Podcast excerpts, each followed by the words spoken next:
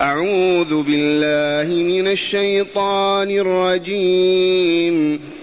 إن الذين آمنوا وهاجروا وجاهدوا بأموالهم وأنفسهم وأنفسهم في سبيل الله والذين آووا ونصروا أولئك بعضهم أولياء بعض.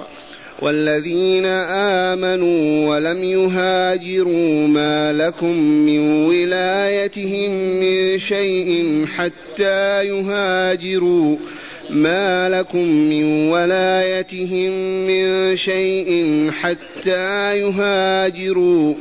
وإن استنصروكم وإن استنصروكم في الدين فعليكم النصر إلا على قوم. إلا على قوم بينكم وبينهم ميثاق والله بما تعملون بصير والذين كفروا بعضهم أولياء بعض إلا تفعلوه تكن فتنة في الأرض وفساد كبير والذين آمنوا وهاجروا وجاهدوا في سبيل الله والذين آووا ونصروا أولئك هم المؤمنون حقا لهم مغفرة ورزق كريم والذين آمنوا من بعد وهاجروا وجاهدوا معكم فأولئك فأولئك منكم. وأولو الأرحام بعضهم أولى ببعض في كتاب الله. إن الله بكل شيء عليم. معاشر المستمعين والمستمعات من المؤمنين والمؤمنات بعد انتهاء غزوة بدر وما تم فيها من خير كبير. إذ نصر الله أولياءه على أعدائهم المشركين. ختمت هذه الأحداث بهذه البينات الإلهية. أولا قوله تعالى إن الذين آمنوا وهاجروا وجاهدوا بأموالهم وأنفسهم في سبيل الله. هذا صنف من الناس. أولا آمنوا حق الإيمان. آمنوا بأنه لا إله إلا الله. آمنوا بأن محمدا رسول الله. آمنوا بالبعث الآخر والحياة الثانية. وما يجري فيها ويتم من حساب وجزاء. وآمنوا بكل ما أمرهم الله ورسوله أن يؤمنوا به. ثانيا هاجروا ديارهم وأموالهم والتحقوا برسول الله في مدينة النبوة. هاجروا من ديارهم. فتركوا أموالهم وتركوا أولادهم وتركوا ما كان بين أيديهم ولهم وتركوه لوجه الله عز وجل وللرغبة فيما عنده والتحقوا برسول الله ووقفوا إلى جنبه يقاتلون دونه وينصرونه وينصرون دعوته. أولئك هم المهاجرون. رضي الله آمنوا وهاجروا. ونصروا. آمنوا وهاجروا. وجاهدوا بأموالهم وأنفسهم. الإيمان ثم الهجرة ثم الجهاد بشيئين بالمال لمن لديه مال وبالنفس. هؤلاء أعلى درجة. آمنوا وهاجروا. وجاهدوا في سبيل الله لا في سبيل منصب ولا راية ولا موطن ولا نسب ولا شرف لكن في سبيل الله فقط. فالطريق الموصل إلى رضوان الله عز وجل وهو قتال الكفار من أجل أن يعبد الله وحده ولا يعبد معه سواه. وجاهدوا بأموالهم لأن المال ضروري في الجهاد هو الخطوة الأولى. بدون مال فكيف يتم الجهاد؟ جاهدوا بأموالهم وأنفسهم في سبيل الله لا في طريق غير طريق الله. كما قدمنا لا يريدون وطنا ولا سيادة ولا عزة ولا مال ولا جاه ولا ملك ولا ولا وإنما فقط يريدون أن يعبد الله وحده إذ ما خلق الخلق وخلق لهم هذه العوالم إلا من أجل أن يعبدوه. فهم يقاتلون في سبيل الله عز وجل. هذا صنف. الصنف الثاني والذين آووا ونصروا. والمراد منهم أهل المدينة أنصار رسول الله من الأوس والخزرج آووا أي المهاجرين. فتحوا لهم أبوابهم وبذلوا لهم أموالهم ونصروا رسول الله وجاهدوا معه ووقفوا دونه يحمونه وينصرونه. آووا ونصروا. آووا من المهاجرين. كان الرجل يقول لأخيه هذا بستاني بينك وبين بيني وبينك. هذه داري. علمنا أنه يقول عندي امرأتان اختر إحداهما وطلقها لتتزوجها. ما فوق هذه النصرة من نصرة ما فوق هذا الإيواء من إيواء. والذين آووا ونصروا أولئك السامون الأعلون أهل المقامة العالية. أولئك بعضهم أولياء بعض. والمراد من الولاية الحب والنصرة. من تواليه هو الذي تحبه كما تحب نفسك وتنصره كما تنصر نفسك. أما بدون حب أو بدون ولاء بدون نصرة فلا ولاء ولا ولاية. آووا ونصروا. والذين آووا ونصروا أولئك بعضهم أولياء بعض. المهاجرون أولياء الأنصار والأنصار أولياء المهاجرين كجسم واحد. وبذلك انتصر الدين الإسلامي وانتشر في الشرق والغرب. على اجتماع القلوب واتحاد النفوس على مبدأ أنه لا إله إلا الله محمد رسول الله صلى الله عليه وسلم. أولئك بعضهم أولياء بعض والذين آمنوا ولم يهاجروا. آمنوا بالله ربا وإلها وبمحمد رسولا وبالإسلام دينا وبالبعث الآخر ولكن لم يهاجروا. آثروا بقاهم على الهجرة بقاهم لأموالهم وأولادهم ونسائهم.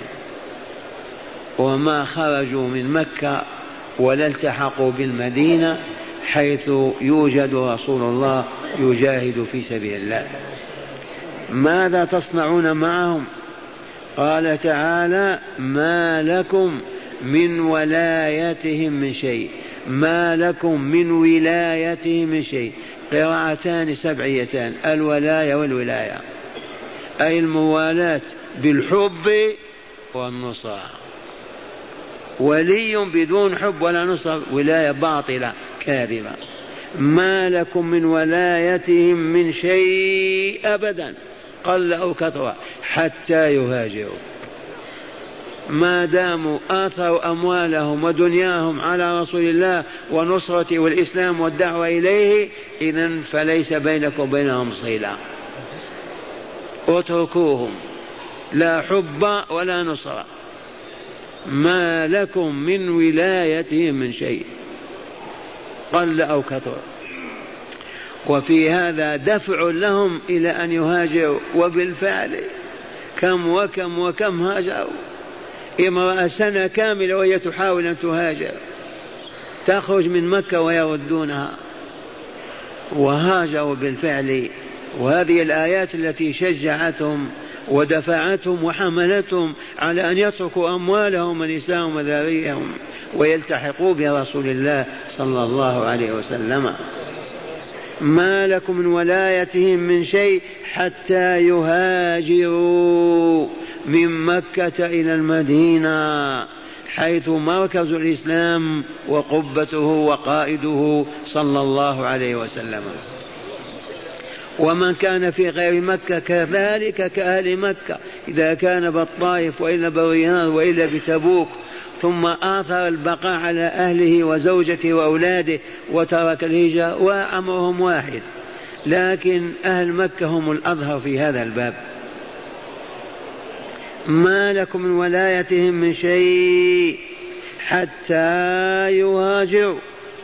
ثانيا وإن استنصروكم في الدين فعليكم النصر. إذا آذاهم الكافرون المشركون واضطهدوا وعذبوهم وصاحوا أغيثونا أنقذونا يجب أن تنصروهم.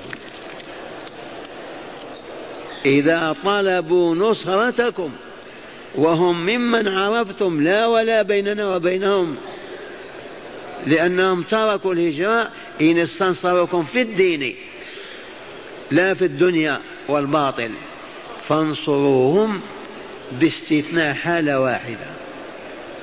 إذا كان الذي حاربهم وآذاهم في دينهم بينكم وبينه معاهدة سلم وعدم حرب واعتداء. فالوفاء بالمعاهدة أولى واتركوا أولئك لله عز وجل. وهذا جزاؤهم لأنهم تركوا الهجرة وعاشوا بعيدين عن رسول الله صلى الله عليه وسلم. إلا على قوم بينكم وبينهم ميثاق. معنى هذا الذين لم يهاجروا صلتكم مقطوعة بهم. لا علاقة لا حب ولا ولاء لأنهم آثروا الدنيا ورغبوا فيها وتركوا الدار الآخرة وما يدعو إليها. هؤلاء اللهم إلا في حال واحدة. إذا آذاهم المشركون في دينهم واستنصروكم أي طلبوا نصرتكم لهم انصروهم.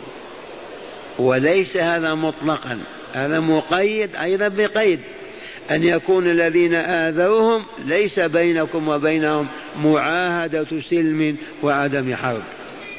فلا تنقضوا العهد أبدا الذي عقدتموه مع تلك الجماعة الكافرة المشركة من أجل أن هؤلاء استنصروكم وطلبوا نصرتكم.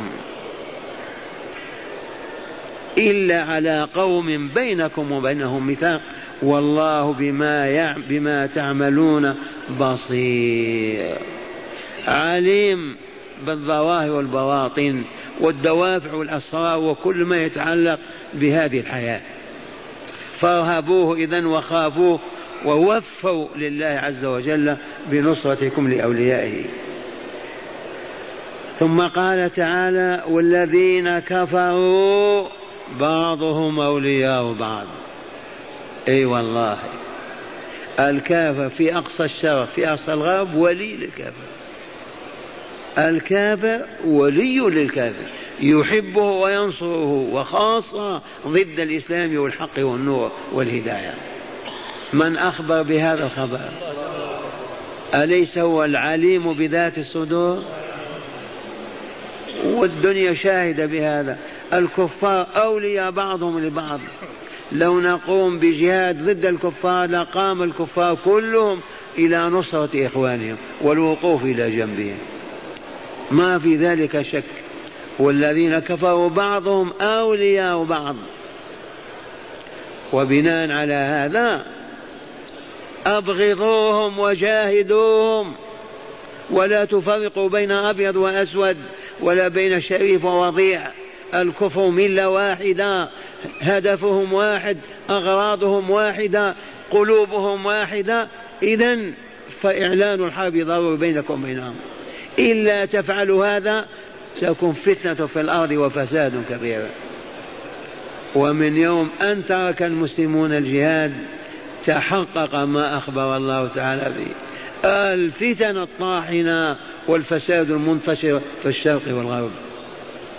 إلا تفعلوا تكون فتنة في الأرض وفساد كبير. ولا أكبر فتنة من فتنة الشرك والكفر بالله. والعياذ بالله والفساد الظلم والخبث والشر والباطل والمنكر. اسمع ما يقول تعالى إلا تفعلوا أي الجهاد معهم ببغضهم وإعلان الحرب عليهم وقتالهم ينتج عن هذا ماذا؟ الفتنة في الأرض. لا يعبد الله تعبد الفروج والأهواء والأصنام والأشجار والشياطين. وتقع أيضا الفساد الذي لا حد له في الأموال في الأعراض في الأبدان في كل شؤون الحياة. من أخبر بهذا وقد وقع. ما إن وقف الجهاد وتعطل إلا وعم الشر والفساد الدنيا. إلا تفعلوا تكن فتنة في الأرض وفساد كبير. ثم قال تعالى والذين آمنوا وهاجروا وجاهدوا في سبيل الله والذين آووا ونصروا أولئك هم المؤمنون حقا. هذا تسجيل أخير لأولئك الأولين المهاجرين والأنصار. أثنى عليهم وبين حالهم ثم ختم هذا الخاتم بقوله والذين آمنوا وهاجروا وجاهدوا في سبيل الله. والذين آووهم آووا ونصروا أولئك هم المؤمنون حقا. هم المؤمنون حقا وصدقا لا ادعاء ونطقا. آمنوا وهاجروا وجاهدوا في سبيل الله بأموالهم وأنفسهم. هؤلاء هم المؤمنون حقا. لهم مغفرة ورزق كريم. الجنة دار السلام. لهم مغفرة لذنوبهم التي ارتكبوها قبل إسلامهم وجهادهم وإيمانهم أو ما قد يحدث من ذنب آخر كافأهم الله وجزاهم بمغفرة ذنوبهم وأعطاهم الرزق الكريم. ما هذا الذي إذا أكلت تخرع وإذا شربت تبول؟ رزق آخر يأكلون ويشربون لا يتغوطون ولا يبولون. إنه نعيم الجنة. دار السلام. ذاك هو الرزق الكريم. محى سيئاتهم وأدخلهم دار السلام. ليعيشوا في الجنة أبد الآبدين بلا نهاية يأكلون ويشربون ويتنعمون طول بلا نهاية. جزاء عظيم هذا هذا للمهاجرين والناصرين. إذ قال والذين آمنوا وهاجروا وجاهدوا في سبيل الله هؤلاء هم المهاجرون. والذين آووا ونصروا أولئك هم المؤمنون حقا. لهم مغفرة ورزق كريم. وطائفة أخرى والذين آمنوا من بعد وهاجروا وجاهدوا معكم فأولئك منكم لكن دونكم. الذين آمنوا وهاجروا وجاهدوا أيام كان الإسلام يطلب النصرة فهؤلاء نعم والذين آمنوا بعد حلف الحديبية وأسلموا بعد وهاجروا. مؤمنون إخوانكم لكن ليسوا في المستوى الأول. فهل مستوانا الآن إن آمنا ونصرنا نكون كأصحاب رسول من المهاجر والأنصار لا. أصحاب الرسول صنفان صنف أول وصنف ثاني. فمن هاجروا وجاهدوا بعد صلح الحديبية درجاتهم أقل. من درجة الأولين الذين استشهدوا في بدر وقاتلوا في أحد وفي الخندق. والذين آمنوا من بعد وهاجروا وجاهدوا معكم فأولئك منكم والحمد لله. منكم جزء منكم. لا فرق بينكم وبينهم. وأولو الأرحام بعضهم أولى ببعض في كتاب الله. وأولو الأرحام بعضهم أولى ببعض في كتاب الله. هنا صلتان قويتان صلة الإيمان والهجرة والجهاد ذي صلة. وصلة الرحم والقرابة ذي صلة. عرفتم؟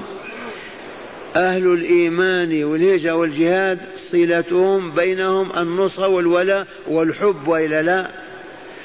وأولو الأرحام من آباء وأمهات وإخوان وأخوات وأحمام صلتهم القرابة بينهم فليست كالصلة الأولى. ففي هذه الآية من أهل العلم من يقول ما كان من توارث بالهجرة بطل بهذه الآية. والذين عاقدت أيمانكم. ما كانوا يتوارثونه بالمعاقدة وبالهجرة نسخ بهذه الآية. وقد درسنا وعلمنا أن هذا نسخ. عرفتم؟ كانوا يتوارثون. يجيء الرجل الأخ يقول له أنت أخي ويكتب بينه وبينه كتابة. فيتوارثون ويتا ويتعاونون بحكم المودة التي هي توثيق بكتابة وعقد. لكن لما نزلت هذه الآية بقي التناصر العام وهو الحب والولاء في الله عز وجل. أما الطعام والشراب وإيواء المنزل والدار والثوب تعطيه هذا خاص بأولي الأرحام. ابدأ بنفسك ثم بمن تعول. بنفسك ثم بزوجتك ثم بابنك وهكذا. وأولي الأرحام بعضهم أولى ببعض في كتاب الله. أي يتناصرون ويتوادون ويتحابون ويتعاونون وأهل الإيمان والهجر والجهاد يتعاونون كذلك في باب النصرة للإسلام والجهاد دونه. وأولو الأرحام بعضهم أولى ببعض في كتاب الله الذي هو الكتاب القضاء والقدر والقرآن الكريم وقد نسخ من كتاب المقادير إلى القرآن الكريم. أولو الأرحام بعضهم أولى ببعض. الآب أولى بابنه والابن أولى بأبيه. الأخ أولى بأخيه والأخت أولى بأخيها وهكذا. والله بكل شيء إن الله بكل شيء عليم. وهنا هل أولو الأرحام يتوارثون بعضهم أخذ من الآية أن أهل أن ذوي الأرحام يتوارثون. والجمهور أن التوارث بين أصحاب الفروض الذين ذكر الله لهم أنصبتهم وأصحاب التعصيب والوراثة وما بقي إلى بيت المال. لكن خلاف الجمهور وهو الراجح أننا إذا قسمنا التركة وبقيت بقية نقسمها على ذوي الأرحام كالخالة والخال والعمة وابن الخال وما إلى ذلك ممن لا نصيب لهم في التركة لا فرض لهم ولا تعصيبه والكل خير وصالح. هذا ونعود من جديد إلى بيان الحقيقة. عرفنا الإيمان ما هو. والذين آمنوا ما الإيمان؟ الإيمان هو تصديق الله ورسوله في كل ما أخبر به. ما إن يخبر الله بخبر أطقناه واستطعناه فهمه وإلا لا إلا ونقول آمنا بالله. الإيمان بالله وملائكته وكتبه ورسله واليوم الآخر وما يجري فيه وما يتم لعباد الله فيه وبكل خبر يخبر الله به أو رسوله. يجب أن تشرح صدرك وتتقبله وتطمئن نفسك إليه وأنه والله للحق كما بلغك. ثم والإيمان المؤمن الحق من هو من أمنه المؤمنون على أنفسهم وأعراضهم وأموالهم. المسلم من سلم المسلمون من من يده ولسانه. فلا بد من تحقيق الإيمان بالمعنى الكامل التام. والهجرة الهجرة هي الانتقال من بلد الكفر إلى بلد الإيمان. لكن بعدما نصر الله ورسوله ودينه قال الرسول لا هجرة بعد الفتح. أعلن إعلانا رسميا أنه لا هجرة بعد الفتح على أهل مكة. يا من بمكة بعدما فتح الله لا تهاجر إلى المدينة أبدا. ولا إلى رسول الله صلى الله عليه وسلم لأن الله نصر دينه ورسوله. لكن تبقى الهجرة لا تنتهي لا تنقضي إلا إذا انقضت هذه الحياة. والهجرة هي هجر الباطل وترك الشر والخبث والفساد. المهاجر من هاجر ما نهى الله ورسوله عنه. ذاك المهاجر الحق. الذي يهجر أن يترك ويبتعد عن كل حرام حرمه الله من قول أو عمل أو اعتقاد. يهجر كل ظلم كل خبث كل شر كل ابتداع كل باطل يبتعد عنه.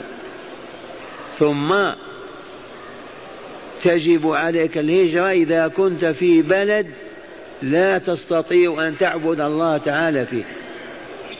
لو كنت في بلد لا تستطيع أن تصلي في صلاة الجماعة يجب عليك أن تهاجر. كنت في بلد لا تأمن فيه على عرضك ولا على بدنك يجب أن تهاجر. هذه الهجرة باقية ببقاء الدنيا حتى تطلع الشمس من مغربها. لا يحل لمؤمن أن يعيش بين ظهراني كافرين ولا ظالمين ولا مشركين يؤذونه ويحاربونه ويحولون بينه وبين عبادة الله التي خلق لها ومن أجلها.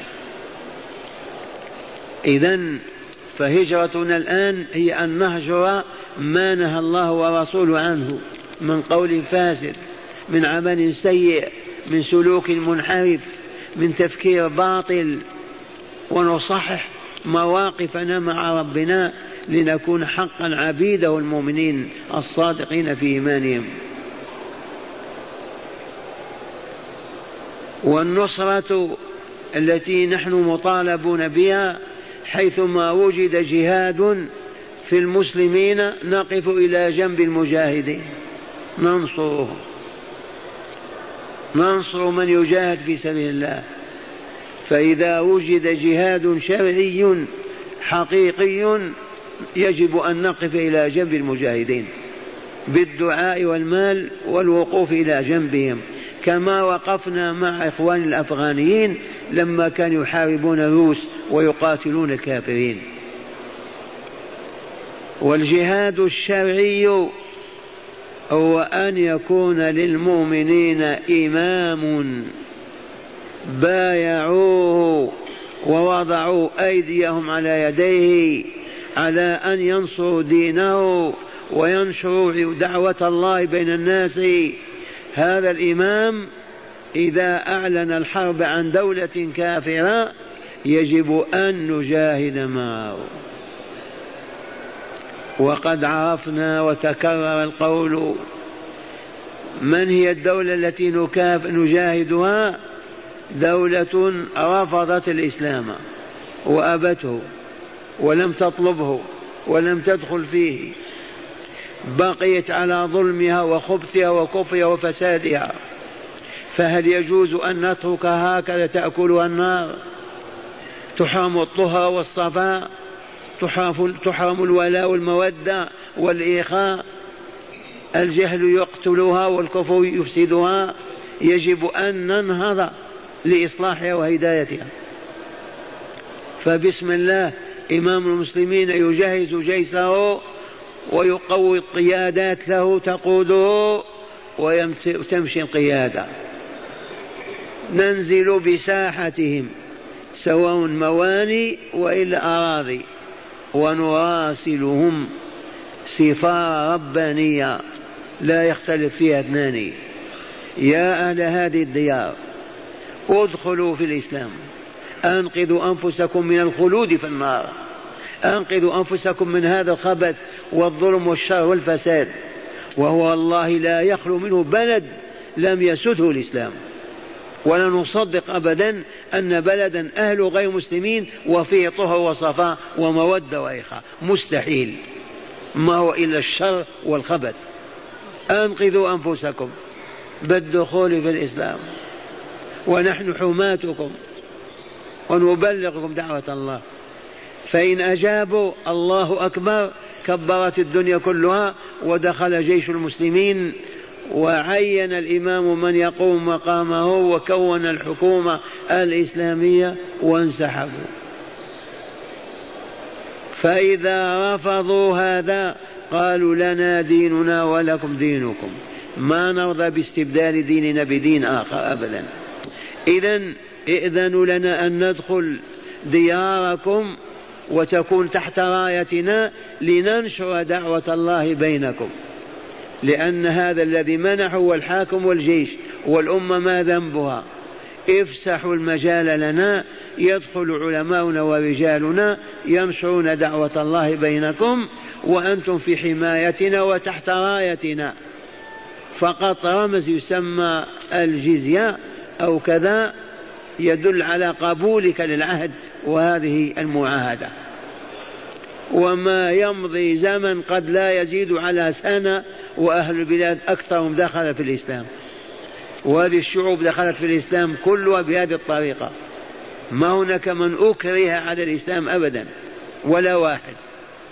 يدخلون الإسلام برغبة لما عرفوا وفهموا.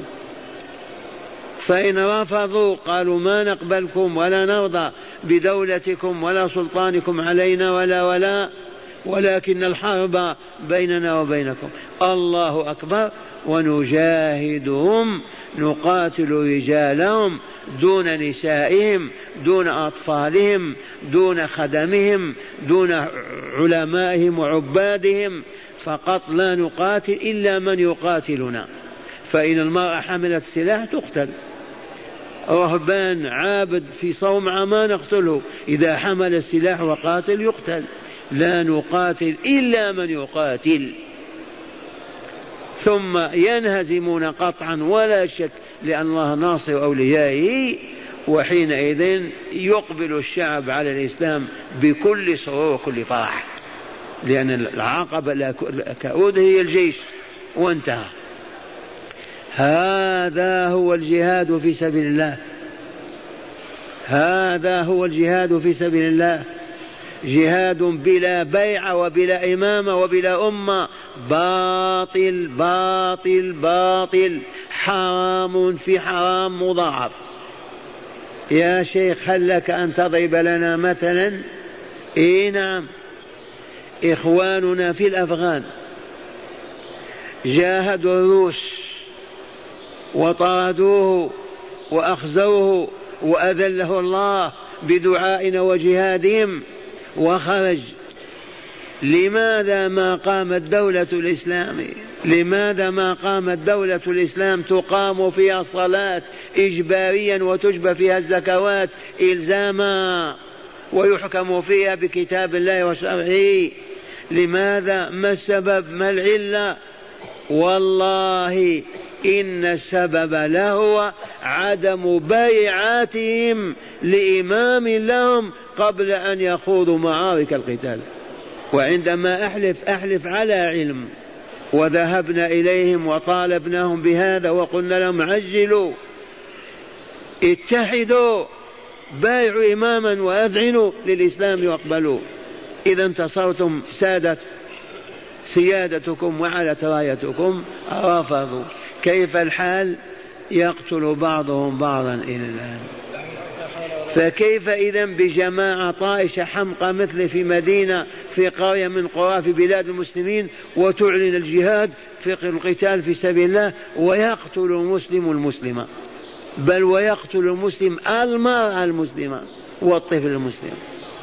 هذا ضلال وفساد وقبح وشر والله الذي لا إله غيره لا يحل أبدا. لا يحل أبدا للمسلمين أن يقتل بعضهم بعضا إلا في حال واحدة. إذا طائفتان من المؤمنين اقتتلوا بلدان مثلا أو قريتان أو إقليمان. هنا على المسلمين أن ينصروا المؤمنين حتى تستسلم الطائفة الظالمة وتحط رقبتها. وإن طائفتان من المؤمنين اقتتلوا فأصلحوا بينهما. فإن بغت إحداهما على الأخرى فقاتلوا التي تبغي إلى متى حتى تفي إلى أمر الله. أما هذه التحزبات والتكتلات والجمعيات في داخل بلاد المسلمين حتى في المدينة النبوية والمطالبة بكذا والتكفير الحكام ثم إعلان الحرب بهذه الفتنة هذا باطل باطل ونبر إلى الله منه ووصيتي لكل مسلم. عندما تحدث هذه الفتنة أن يقول أنا مسلم فقط. لا ينتمي المنظمة ولا حزب ولا جماعة ولا ولا أنا مسلم. فإن قتل شهادة كتبها الله له ظلما وعدوانا.